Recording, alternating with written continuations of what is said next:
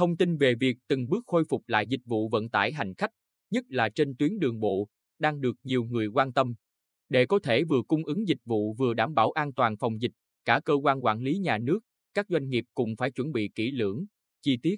nhằm đáp ứng hoạt động vận tải hành khách trong tình hình mới. Ngày 30 tháng 9 năm 2021, Bộ Giao thông Vận tải ban hành kế hoạch khôi phục hoạt động vận tải hành khách năm lĩnh vực, đường bộ, đường sắt, hàng hải, hàng không, đường thủy nội địa.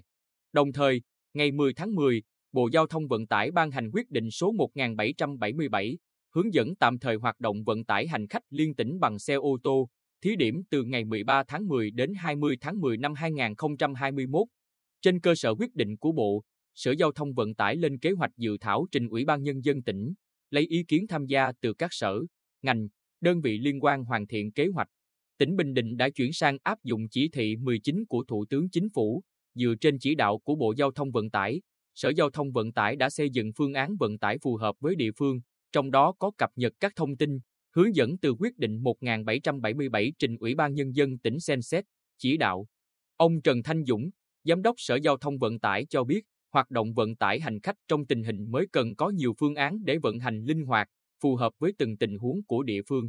Chúng tôi đã tham mưu Ủy ban Nhân dân tỉnh các phương án cụ thể phù hợp với chỉ đạo của Bộ Giao thông Vận tải. Tuy nhiên, quan trọng nhất vẫn là ở năng lực xoay chuyển, mức độ chuyển đổi và thích ứng của doanh nghiệp. Trao đổi với phóng viên, đại diện nhiều doanh nghiệp vận tải hành khách cho biết, dù đã có quy định khôi phục lại hoạt động vận tải hành khách, song các kế hoạch này mới dừng ở mức thí điểm. Hơn nữa việc thông tuyến trong thời gian đầu chắc chắn còn có nhiều khó khăn. Và trong lĩnh vực vận tải hành khách liên tỉnh bằng ô tô, nhiều khả năng mỗi địa phương sẽ lại có những quy định khác nhau. Dù Thủ tướng Chính phủ đã nhiều lần yêu cầu phải có sự thống nhất giữa các tỉnh, thành phố để hoạt động vận tải thông suốt, nhưng nhiều doanh nghiệp vẫn e ngại. Doanh nghiệp mong muốn các quy định phải thống nhất, tránh chồng chéo, cơ quan chức năng hướng dẫn đầy đủ, giảm áp lực chi phí cho doanh nghiệp khi hoạt động trở lại và rất cần sự giám sát, chấn chỉnh cho đến khi mọi thứ đi vào ổn định.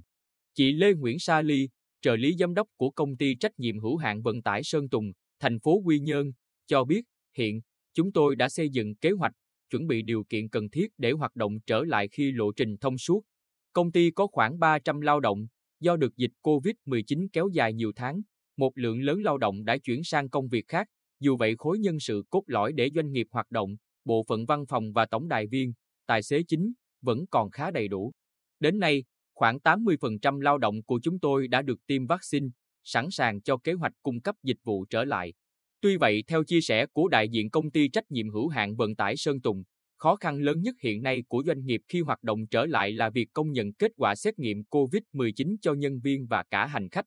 Do vậy, phía doanh nghiệp mong muốn nhận được hướng dẫn đầy đủ, chi tiết của ngành giao thông vận tải, ngành y tế trong thực hiện xét nghiệm, công nhận kết quả xét nghiệm thống nhất trong suốt hành trình di chuyển. Trao đổi với chúng tôi về vấn đề tổ chức hoạt động vận tải hành khách trong tình hình mới, ông Nguyễn Đức Nhân, Giám đốc công ty cổ phần Bến xe Bình Định chia sẻ.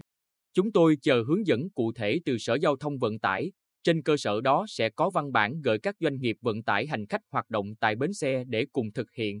Về cơ bản, các doanh nghiệp này đều phải chủ động xây dựng phương án vận tải hành khách đáp ứng điều kiện phòng chống dịch COVID-19 trong tình hình mới của riêng mình. Tương tự, ông Hồ Long Giang, Phó Giám đốc Cảng hàng không Phù Cát, cho biết công tác chuẩn bị cho kế hoạch phục vụ bay trở lại của Cảng hàng không Phù Cát đã triển khai đầy đủ. Đến nay 100% nhân viên phục vụ chuyến bay của cảng đã được tiêm đủ hai mũi vaccine. Đơn vị thực hiện theo quy chế phối hợp chung của cảng vụ hàng không, các hãng hàng không chuẩn bị các phương án của mình phù hợp với kế hoạch chung của cảng. Đồng thời, cảng yêu cầu các hãng taxi và công ty vận chuyển hành khách kết nối với cảng hàng không Phù Cát phải chấp hành các quy định phòng, chống dịch khi hoạt động khai thác khách tại sân bay.